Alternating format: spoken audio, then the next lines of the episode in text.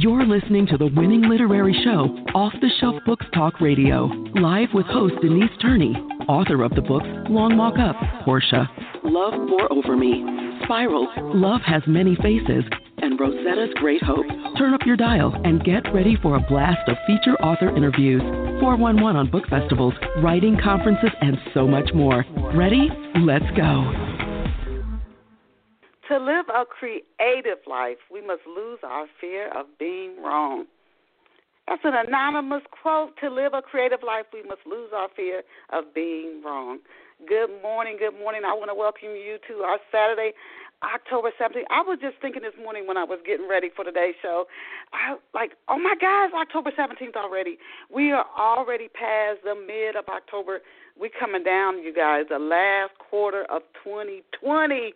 I hope what you set out to do in January the 1st, you didn't let anything happen to deter you. You kept finding a way to get creative, to live a creative life. We must lose our fear of being wrong, and when you were wrong, to adjust yourselves so you could achieve your goal come year end.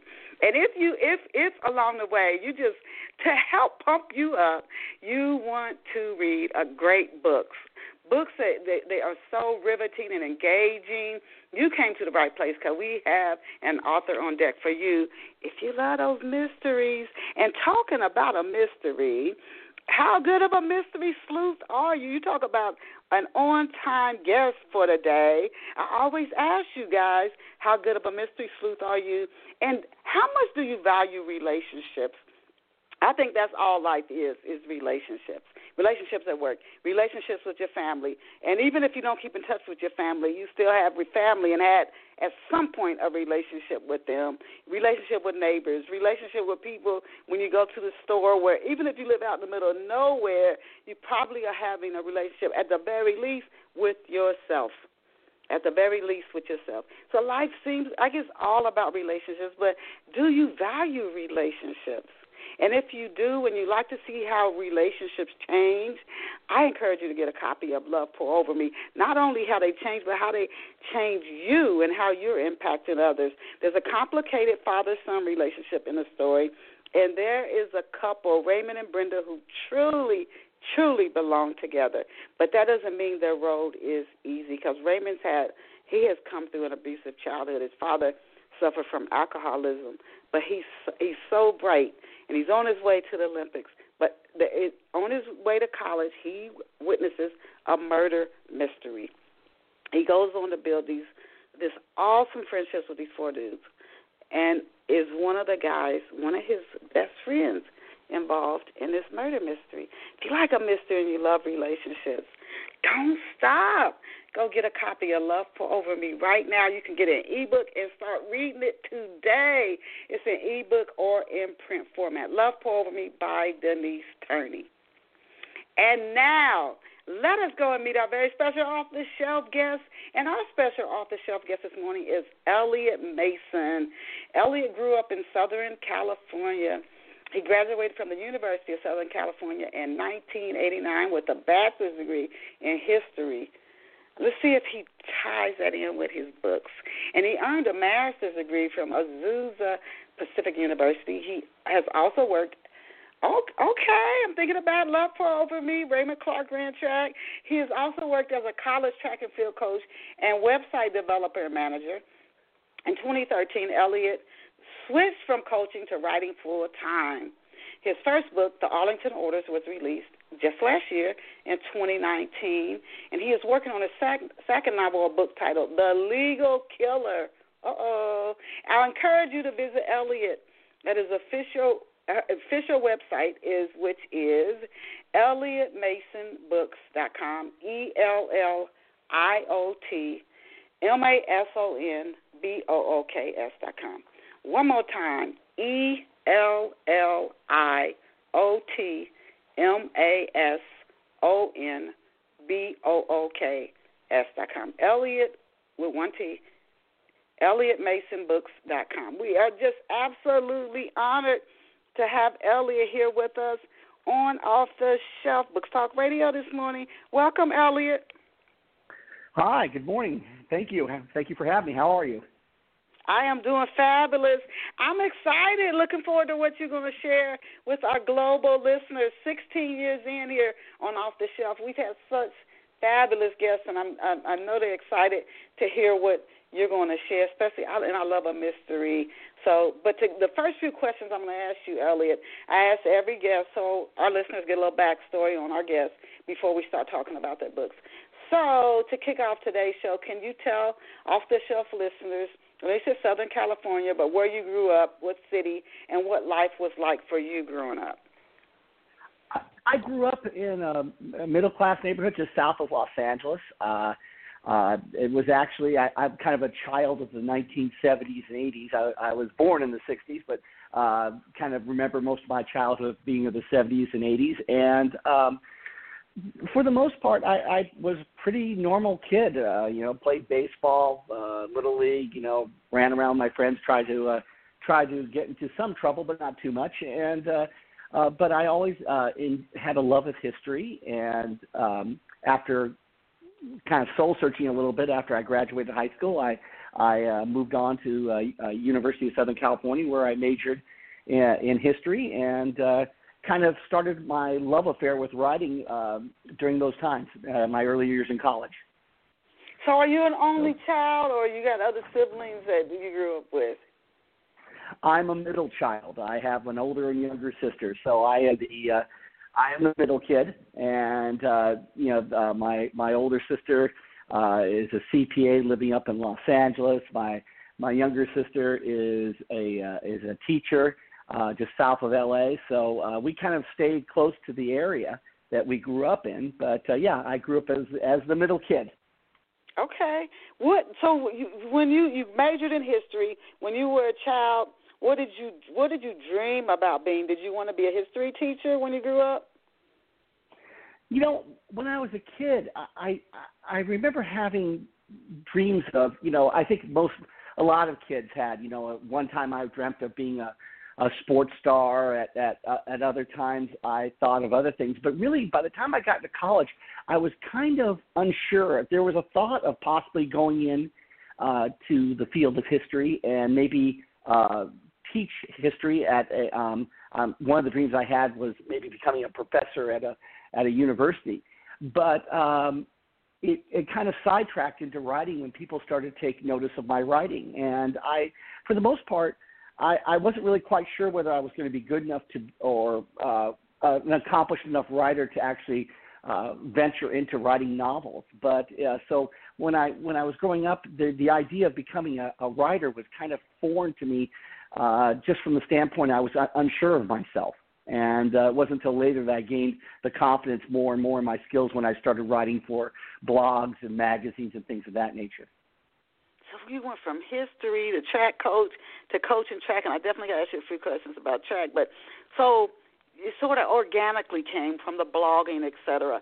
Is that what really inspired your Bertha books, or did somebody read to you when you were a kid? What really attracted you to books themselves? And I think, and I'm speaking more about fictional books. Okay, well, uh, I think for the most part, just um, because of my love of history, I was attracted to books that were historical fiction.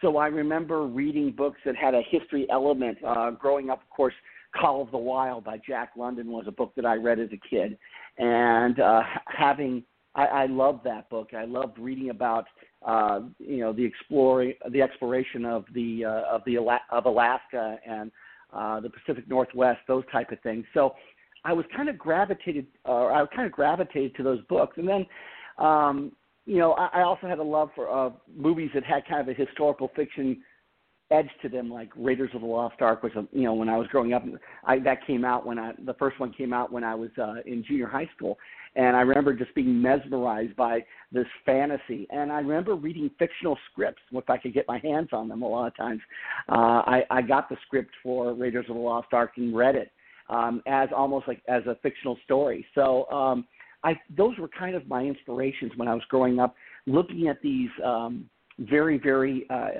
uh, interesting parts of, of, of, of ways of looking at history, and uh, so that was kind of my gravitational pull as it came to uh, fictional stories. So, for our listeners here who might think, you know, if you don't know what you want to do by the time you're in your 20s, some people, you know, it's almost as if, what do you what do you want to do? You ask kids. I, and I ask my nephew. He's like, I don't know. He's 13. Or you you you're, for yourself, you think, what am I going to major in in college? And I've got to know now what I want to do with the rest of my life. And some people do know, and some people are in their 50s and like, I still ain't figured it out. But for those who might think, oh, it's too late for me, it's too late for me because I don't know what I want to do and it's just too late. How old were you? Maybe this will inspire or encourage someone. How old were you when you knew that you wanted to be a novelist? Oh wow, I was in my mid forties. I I um, I had I had you know been writing you know for like I said for trade magazines, blogs, websites, those things. But and people had approached me over the years about possibly uh, writing a novel, but the idea was kind of terrifying for me at the, at the time. And of course, you probably heard people come up, you know, uh, to other writers and say, "Oh, you're you're such a good writer. You ought to write a, a book." And the first thought is, "Okay, great. About what? How do I come up with some type of fictional story, you know, off the top of my head?" It's a very intimidating thing. But I really didn't become, uh, I guess, focused on the possibility of becoming a, a, novelist until I was in my mid 40s. So it, it was rather, I guess, as authors go late, later in life. you know what? I hope that inspires somebody, and not just if somebody listening to Off the Shelf wants to be a, a writer, but they may they may want to just do a, a career switch.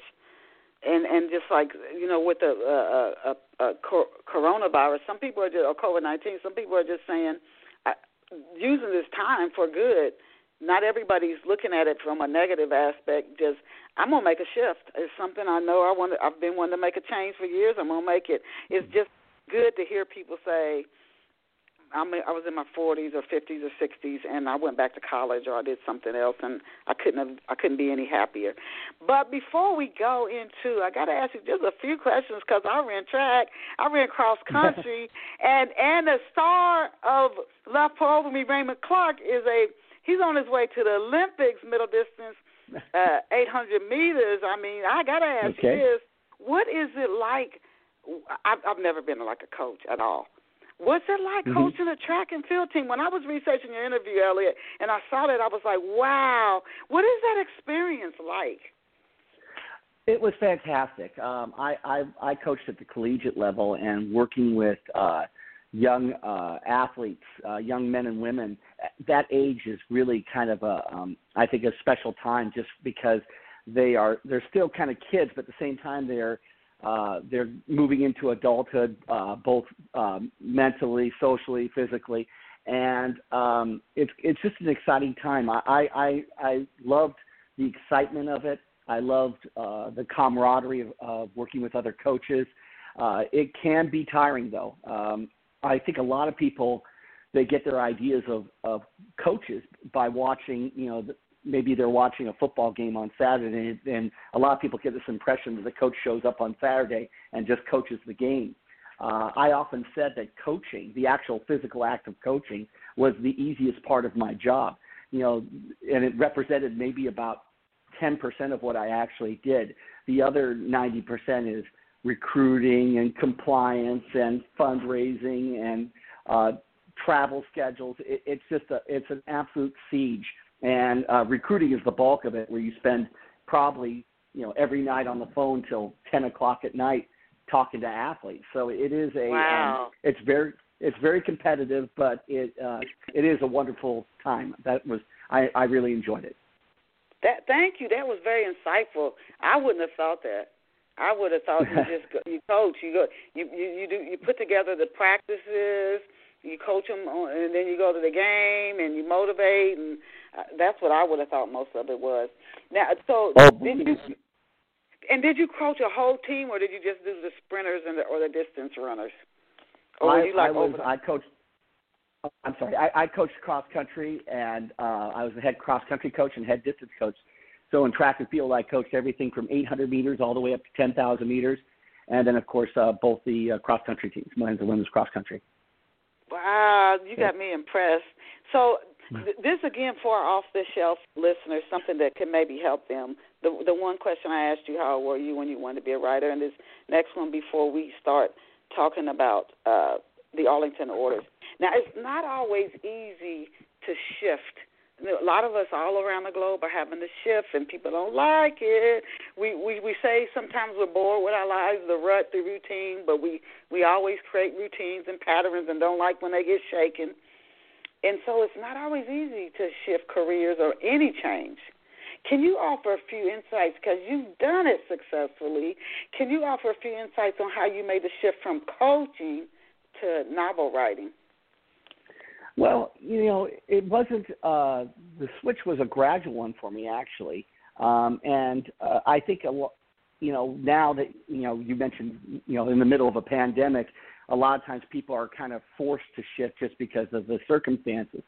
But uh, for me, it was kind of um, I was I was burned out on my on my other career. I wasn't. Uh, I realized that I was not approaching my uh, my my coaching career with the same vigor I once did.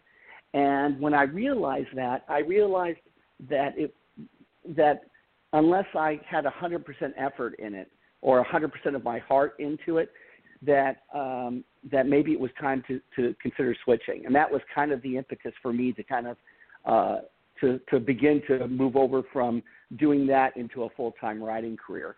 I I think that it um, it was more of a self reflection, uh, just kind of saying, wow, you know, I've been doing this for a long time and. Uh, you know, I, I've accomplished what I've wanted to accomplish in that field, and I'm just not I'm not getting the same level of satisfaction out of it I once did.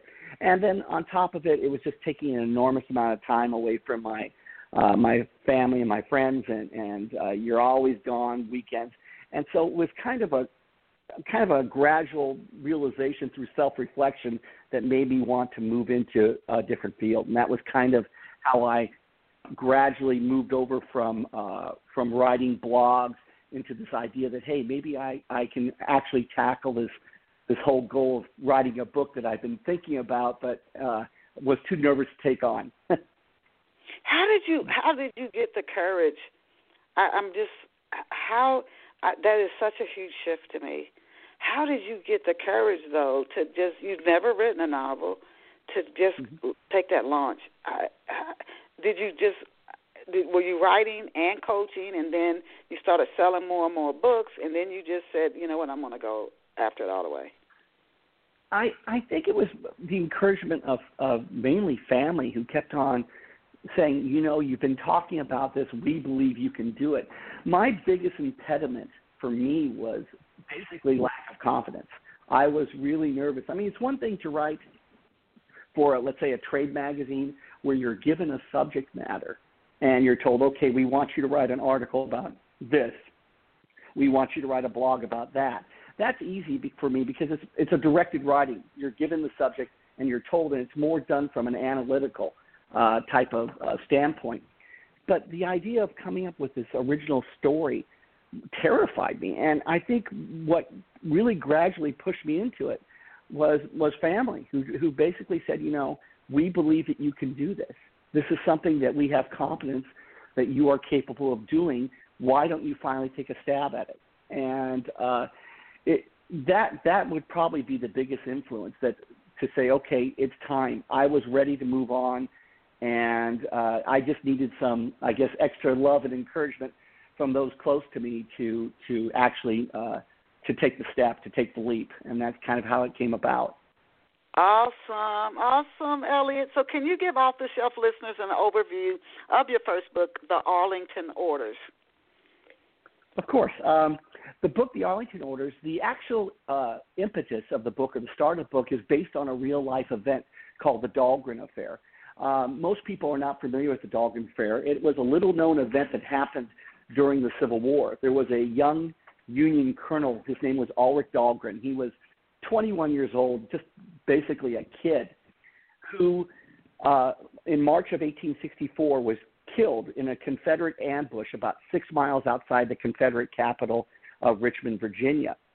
Uh, when the Confederates searched his body, they found a set of orders on him, and the set of orders basically said you are to kill President Jefferson Davis, who was the president of the Confederacy.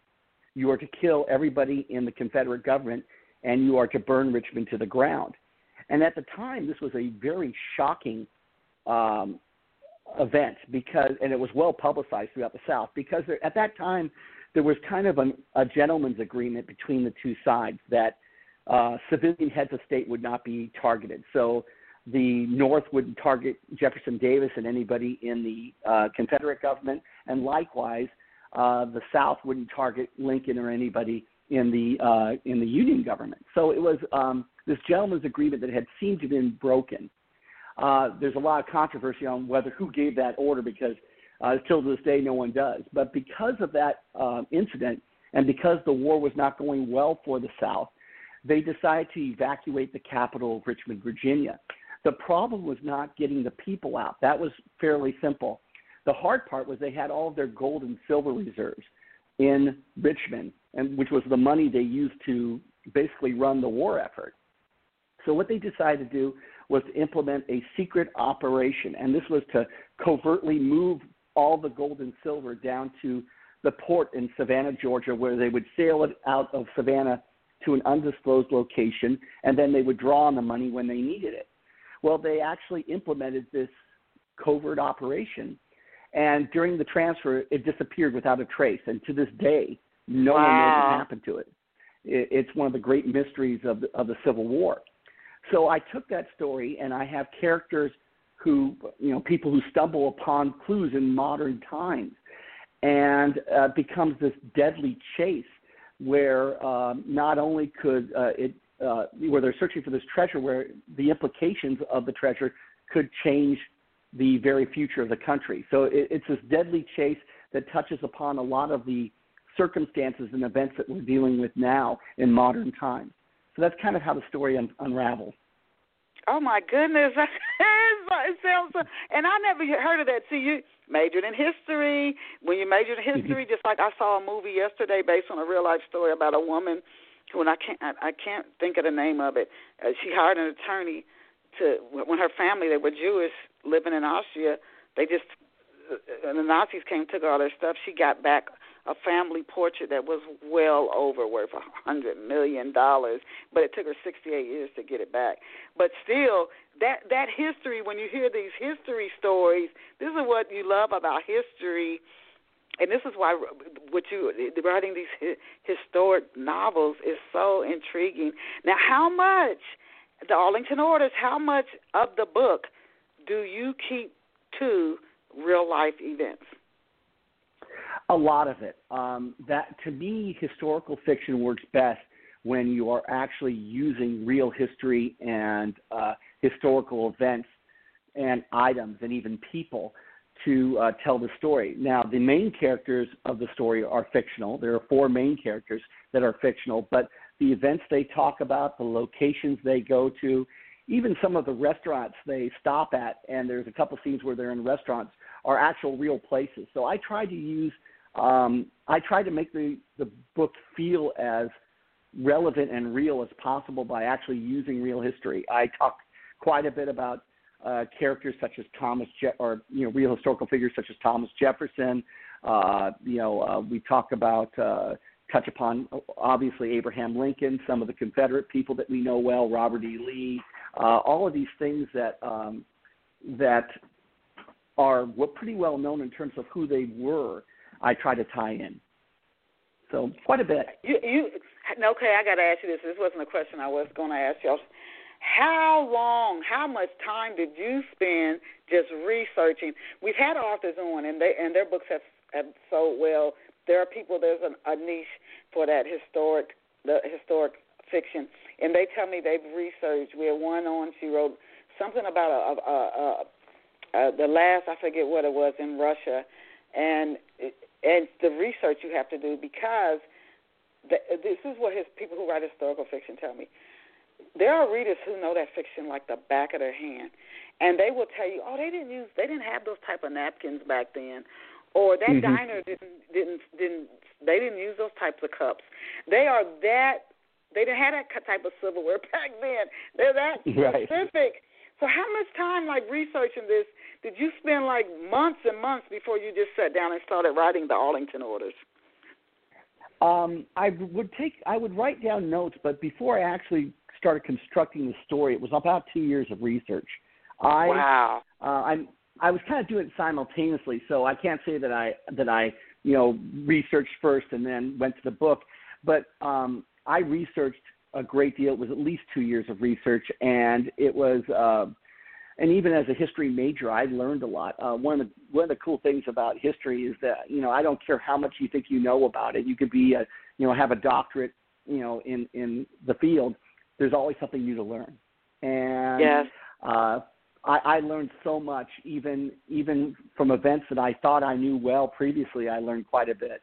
So yeah, it was it was very very detailed amount of history that I had to study and learn and, and uh, get into some of the backstories of some of these historical figures that I thought I knew so well, but learned something completely different from, uh, about them. Now, can you introduce us to just his personality, uh, his his drives, his his weaknesses, his strengths? Can you, can introduce us to the Confederate president Jefferson Davis? Again, what's he like? His personality, and is his personality? Did you keep it close to what the real Jefferson Davis was like? Um, I I tried to keep it as close as I can. Jefferson Davis makes an appearance mainly in the in the beginning of the story. Um, Jefferson Davis was a religious man. He was uh, sometimes prone to uh, being very nervous, but he was a true believer in his cause, and he saw um, the way he viewed the North was in his in his mind, he viewed the North as overbearing. That they basically, it, for almost to the sense where he felt that the North wanted to uh, to basically enslave the entire South, is how he saw it. So he was he was a very uh, um, interesting man. He was very intelligent, but he was also and very organized. But he was also very nervous and could get very emotional. He was prone to sometimes going into um, emotional. I, I guess it wouldn't be rage, but almost fits that I that I felt would sometimes cloud his judgment. So he was very he was kind of a, a an interesting character. Um, he and mainly he he appears uh, because the event, the Dahlgren affair, appears towards the beginning of the book.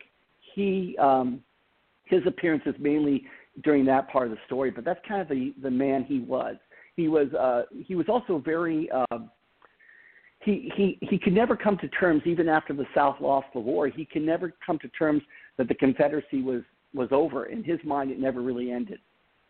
Ah, now can you tell us how Des Cook and Madison Callum, uh, and if you could just intro first of all, if you could introduce us to well, no, let me ask you this question first. Can you tell us how Des Cook and Madison Callum, how did they stumble upon clues about the hidden gold and, and silver treasure? Okay, well, uh, Des Cook is a uh, is a person who's getting his master's degree at the University of Georgia in history. He's uh, he's kind of a uh, interesting guy. He is very very uh, much into puzzles, and he always enjoyed learning kind of these little tidbit side notes of history, which would kind of follow what the Dahlgren affair would be. And he is volunteering at the Savannah Historical Foundation while he's working on his master's uh, uh, thesis. And there's a young woman, her name is Madison Callum, who uh, is a part time professor at Savannah State University, and she is also volunteering there, and they meet. And uh, Des Cook, uh, what they're doing is they are working on something that goes on quite a bit with historical foundations, where they digitize historical documents and then put them on the internet for you know researchers to look at and study. And this is something that goes on quite often. And so they're involved in this project where they're digitizing old photographs and documents. And, and Des comes across this picture where it, it's this old, you know, it's a, a daguerreotype, which is the old tin type of photograph.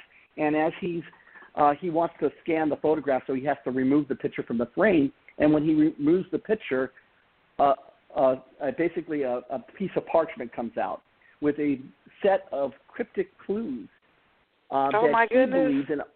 And he's not really sure if it, what it is, he, but he believes it might be related to that. And he and Madison, that's how they get started on it. Oh, uh, see, this is what I love about Off the Shelf. when you you know as a as a book lover and a and an author, I like to look at the book cover and read the first few pages of a book and and the the the summary, the synopsis really doesn't pull me. It's the first few pages, and um, I don't pay attention often to book reviews at all. But that's what pulls me. But when when when authors talk on like off the shelf about their books, answering questions, that's when I really get like I gotta get that book. That's when I really get super excited to hear the author talk about more of the inner workings of the story. So now it's 150 years after the Civil War. The entire country has changed. How on Absolutely. earth can how how can Des and Madison go back and unearth these treasures? I mean, 150 years later, why would they even bother? Well, I think for for them, for Des and Madison personally, the way they're kind of two lost souls. Uh, they both both of them are kind of dissatisfied with how their life has turned out. Uh, Des feels that he should have been further along. He's a he's he spent time in the military, and then after he got out, he decided to go back to school. But he really doesn't know what he wants to do with his life. Madison is a recent divorcee who uh, from uh, came from Nashville and and went and kind of wanted to start over again. But both of them are kind of dissatisfied where they are in their life.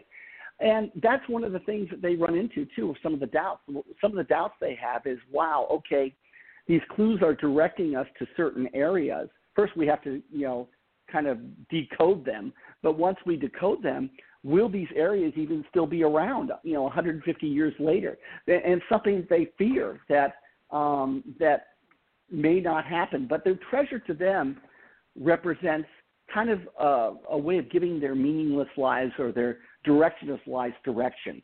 It gives gives them something to hold on to. It's almost a um, something that represents that their lives have uh, more value and and their existence has value. So for them, it's kind of a uh, an adventure. The other two characters, it's completely different. The motivation is completely different, and it's not until Des and Madison get further along in the search that they realize that what they're looking for is extremely important, and that it could uh, it could not only result in changing the country, but could result in their death. So it's very uh, it, it, it kind of uh, takes them from one extreme to the next. So they're they're okay. So I want if you could just tell us a little bit more about Des. You said he feels he feels lost, but what his personality is like. Is he a loner? Does he live alone? Is he, is he married, divorced, etc.? But before you do that, it it sounds like they just they they they stumble upon this, or or Des just falls out of this book of parchment, and he it's just like a whim. It's like almost if if if something fell out, any off the shelf listener, they're in a library, something falls out, and they just are curious, and it says one two three Huff Street, and they say, you know what? I just want to drive by there and see what that place looks like. And you get there, then there's another clue, and it's like before you know right. it, and and you just it starts with just almost a, a casual. I'm just curious, and it goes deeper. But be, before we talk a little bit more about the the Arlington Orders, can you just describe Des a little bit more? Uh, what what is he like, and what has his life been like up until this this point where he has this discovery? Well, Des has, uh, you know, uh, has had a very hard life, and from the standpoint, his father dies when he's young, so he uh, he uh, and his mother doesn't have a lot of money, so he kind of is helping the family by working at a very young age, and uh, but he's always frustrated because he's ex- very bright, but he can never seem to move on with his life because he doesn't have the financial means to do so, and he always dreamed of going to a university and he wants to make sure that his mother's okay. So he eventually joins uh, the military, and um, in the military, he's sent to Afghanistan, where he has a very traumatic experience. Um, and I'm not really giving away much of the story, but during uh, his time in Afghanistan, he's involved in a firefight, and he accidentally kills a child, and this haunts him. Oh. Uh, it, he, yeah, he's he's very haunted by it. He suffers from uh, post uh, post traumatic stress disorder. He is uh, has uh, anxiety attacks, and so um, it for him, he's he's got his own kind of uh, you know d- inner demons that he's dealing with, and uh, he you know when he comes back to uh, the states after his time in the army is over, uh, he goes back uh, to school, but he always kind of feels out of place because not only has he had these this horrible experience, but he's also older than a lot of you know his classmates. And here he is in his late 20s, early 30s, and most of the uh, the students in his classes are you know 18, 19, 20 years old. So he feels out of place. He hasn't had any significant um, uh, romantic involvement with anybody in quite some time because uh, he just has not been able to kind of reconnect with himself, and uh, and that's kind of what this treasure, in some senses, represents as well. So he he's Des, but Des also has kind of a naivete about him. Uh, he he believes in certain things that oftentimes he finds out later are proven to be untrue, and that also has a very um, negative impact or a hard impact on him. So he's he's a um, he's far from perfect. That's for certain. he's a very uh, and that's why I wrote when I wrote him. I think a lot of books that tend to do these type of things, the main characters are these you know uh, superheroes almost. They they you know are spies or assassins. Uh, I always was fascinated by what would happen to someone who's just a regular person who who has never really done anything of that type of significance, and all of a sudden they're thrown into this very unusual situation. Is so he that's a kind of who he represents. Is he gentle? Is he is he gentle? Is he like a violent kind of aggressive? He's he, he comes across as a gentle guy, like he wouldn't be somebody who start a fight or be violent. Is he is he either one of those? He's com- very gentle. He uh, is violence is uh, completely re- revolting to him. You know, he he experienced so much of it in Afghanistan while he was in the military that he he tries to you know to avoid violence like the plague. He just doesn't want any part of it because he felt that he's seen enough in his life to last a hundred lifetimes. And he just he really is a very gentle, very um, uh, he's a very caring person, but he's also a very naive person in a lot of ways, and uh, that personality a little bit. Yeah, it sounds like that naivety is is not going to that could hurt you on the, this kind of search. Can you tell us a little bit more, our off the shelf listeners, about Ms. Madison? Uh, uh, what's she like? How does she, how she's from Nashville? Can you give tell us a little bit more about her, her strengths, her weaknesses, uh, things that I help the, the listeners keep turning those pages to see what she's going to get caught up in next. Okay, well, Madison uh, grew up in Nashville, and she uh, was kind of the awkward, shy girl growing up. Uh, uh, she was uh, skinny uh, with braces. Uh, she was the object of ridicule with uh, a lot of her friends. Um, she, or a lot of not her friends, but her her classmates. Um, and she, you know, was kind of a bookworm, kind of very, kind of a nerdy character. And uh, but she was also very naive. And when she went away to college, she met uh, a, a young man who uh, she became instantly enthralled with. And plus, she kind of went through a physical metamorphosis where she kind of outgrew that awkwardness and was actually a, became a very attractive young woman.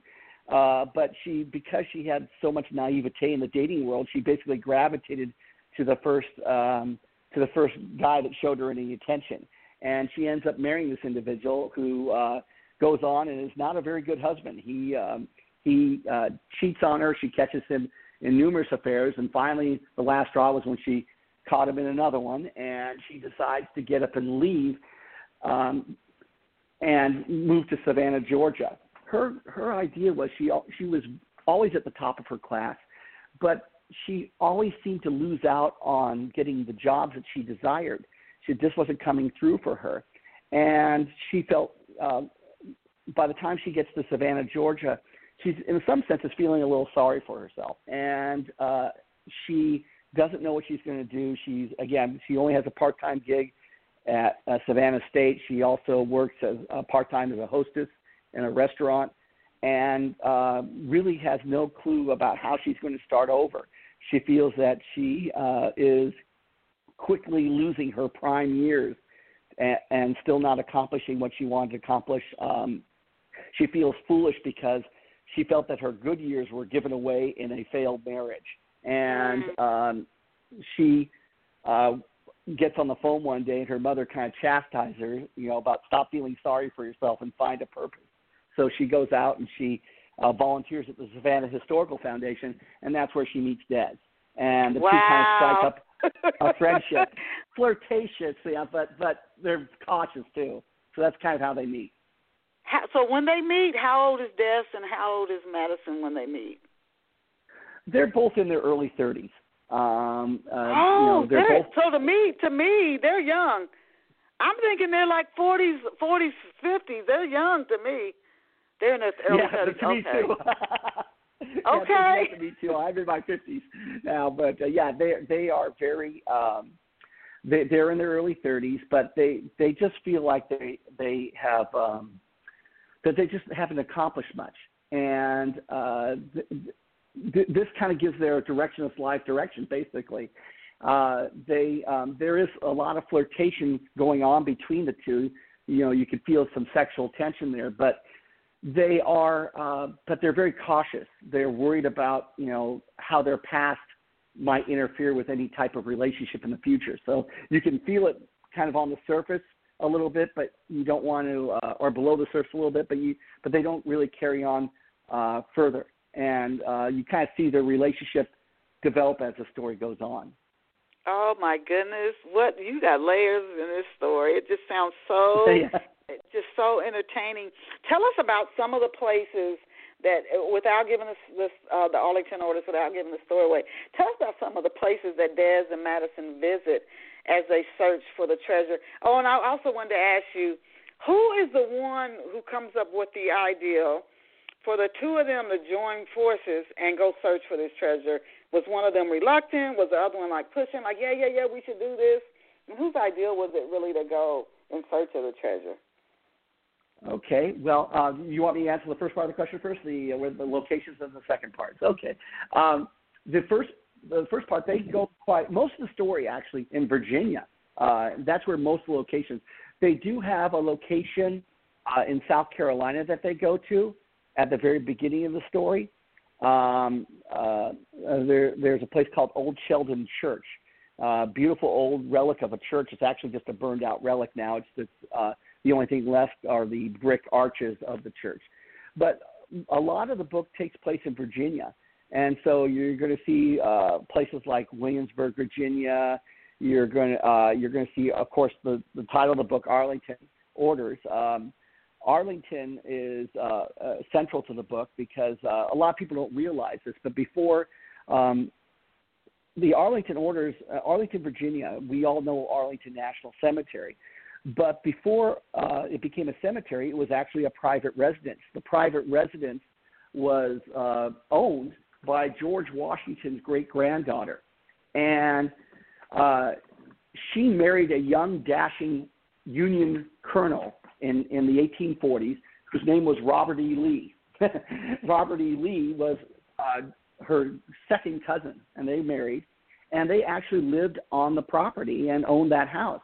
But when Robert E. Lee decided to leave um, leave the uh, the Union and join the Confederacy, the Union government confiscated the house and took control of it, and then started burying Union war dead on the property as a way of kind of cursing the Lee family, and that's how you get Arlington National Cemetery today. So Arlington is uh, it was also the Union headquarters during the war. So Lincoln would be at Arlington House and Arlington, what is today Arlington National Cemetery. He he would be there often, receiving communications about the war, talking to his staff, talking to generals. He was very involved over that place. But uh, so yeah, most of the book play, takes place. There are some parts that go into Washington D.C., but I would say the the probably 90% of the locations are in um, are in uh, Virginia. In terms of uh, what motivates them, uh, really, when they first saw it, Des was the one who kind of recognized the possible significance of that uh, cryptic uh, parchment that came out of uh, the back of the frame. He he, but he's not quite sure. Madison, who's who's interested in history, she uh, she is a, a majors in African American uh, studies at Savannah State. That's her the field she teaches, and she uh, her expertise is later on, so she kind of relies on Des. But again, what really drives them is the sense of my life is not where it should be. I am not happy with where I am. What can I do to change it? And this kind of represents, you know, this. So it's really kind of both their ideas, but I I would say Des is kind of one that drives what the possibilities of that of that note might lead to, and that's kind of where uh, they are um, that kind of leads to their motivation throughout the story until that it kind of is something where they bit off more than they can chew. Oh my God, you are really piquing my interest. I'm just can imagine the listeners now. Do do do Des and Madison? They, I mean, it sounds like they're they're very innocent about this. They're just thinking, probably thinking nobody else even knows. It's been 150 years, and they I mean, it's just amazing. This sounds like it should be made into a movie. Do Des and Madison do they do they receive help along the way? I mean, I don't want you to give the story away, but is, is they're going to get in some tight spots if other people are aware. Do they get some uh, help along the way? Well, they think they do. It's actually quite the contrary. Um, they do not realize anyone else is looking for it. The, the two other uh, characters in the story uh, main characters. One is, is simply called the judge. He's a federal judge who um, has always envisioned himself doing something great, even though he's, you know, it seems like he's accomplished a lot professionally. He envisions the, uh, uh, he envisions himself as somebody to be spoken on the tongues of, of people when they talk about great discoverers or great people in history. So, and plus it's monetary wealth. If it were discovered today, it would be worth hundreds of millions of dollars. So he has always envisioned himself accomplishing this, and he's after it. He teams up with a young uh, kid who's about 23 years old, 24 years old, uh, his, whose name is William Hatton.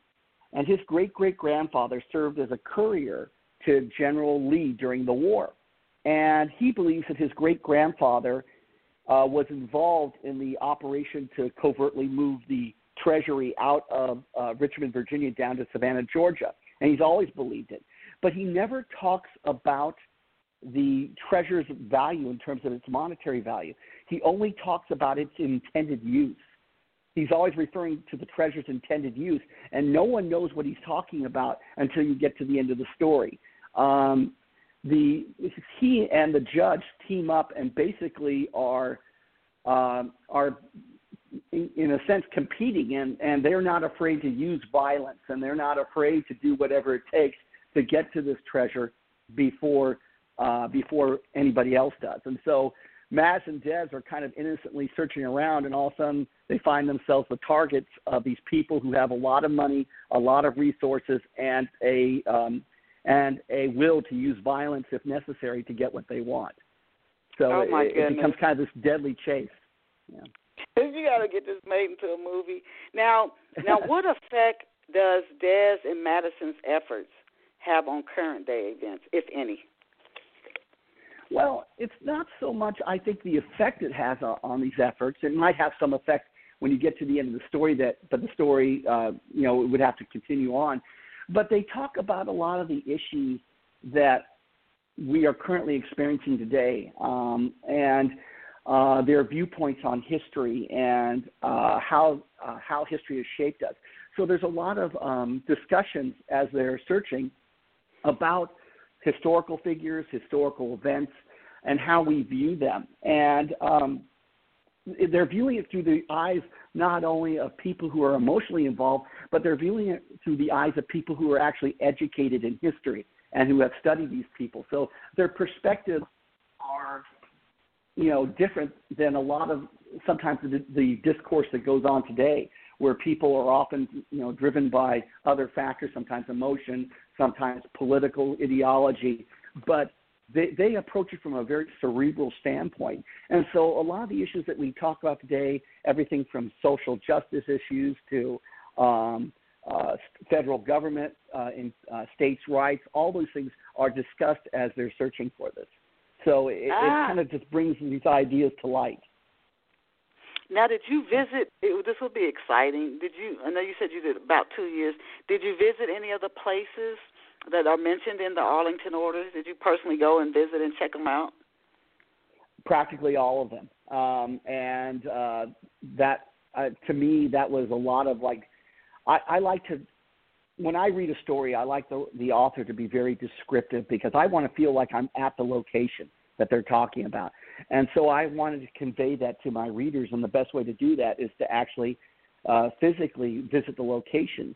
Ironically, at the time I had visited these locations, I'd been there a couple times, but the second time, um, I wasn't really. Re- I was before I started the idea for the book. It, I just I was drawing on my memories of those locations and uh, you know the sounds, the sights, uh, the smells, all the things that I could remember from from visiting locations like Williamsburg, Virginia, uh, which I've been to a few times.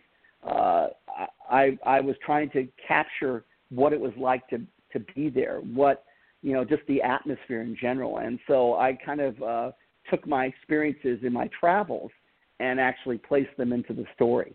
And that's kind of how, uh, so I hope, I'm hoping that the reader will get that same sense when they read the book that, hey, I'm here, I'm actually standing next to Des and Madison in this place with them so I can see everything around me. That type of that type of feel to it. Will there be a sequel to the Arlington Orders? Is there a sequel coming? Well, that the legal killer, the second book actually includes some of the characters, so it is a sequel, but the storyline is completely different.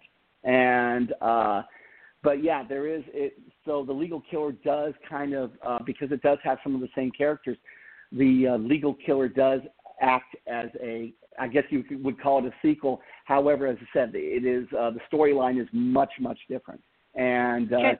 the book. I'm sorry. Go ahead. No, no, no. I was going to ask you if you could just tell us a little bit about the legal killer. I know it's not out yet, but if you could just give us a little overview of that book. Oh, sure. Um, the legal killer is uh, basically it's an examination of our federal just, uh, justice system uh, that is uh, looked at through the pursuit of a serial killer. Um, what uh, what ends up happening is um, a, a, there's a, a, a murder of a U.S. attorney out in uh, in the Los Angeles area, and um, the uh, serial killer contacts uh, w- one of the main characters and challenges them to find to go to certain historical locations, and if they don't get there to those historical locations in a given amount of time, another person dies. And so uh, the uh, it's kind of this chase, and as as as the chase continues, it unravels the kind of the very soiled underbelly of our federal justice system and how it operates.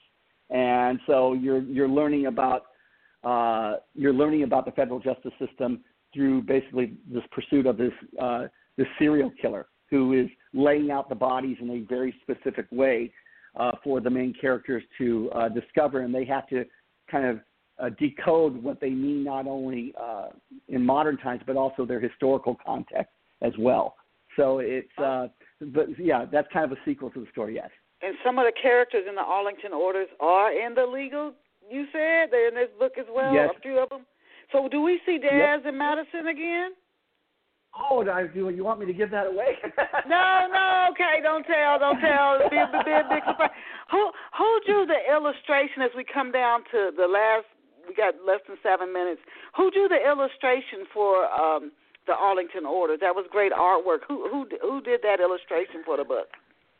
That was actually done through my publisher, who uh, has a, a, a, a series of artists. I, I actually never met the artists, and I would love to because I thought they did a marvelous job. Um, but um, the the idea for the cover, they basically asked me, "What are your visions for the cover? What are your visions for what it would look like?" And um, I kind of said, "Well, you know, Arlington," and and I when you think of Arlington, you always think of the. To me, when I think of Arlington, I always think of those tombstones because they're so iconic. Um, and so, when I gave my publisher, they basically gave it to one of their artists who designed it. So, unfortunately, I've never met the illustrator. Whoever it is, they did a marvelous job. Uh, and then I said, well, I need something a lot of people, you know, especially now when there's so much controversy about, you know, representations of anything Confederate, uh, you know, how do I represent that this is, you know, the background of the story? And so I said, okay, we need, you know, let's place the flag over uh, one of the one of what looks like almost like a crate or a coffin. And so uh, they said, well, we will come up with some ideas. And they basically, on the first sample, just absolutely nailed it. And I was I was thrilled because I think it does a uh, a good job conveying the idea of the story, um, and at the same time do it in a way that um, um, piques you know uh, piques people's interest. What is this all about?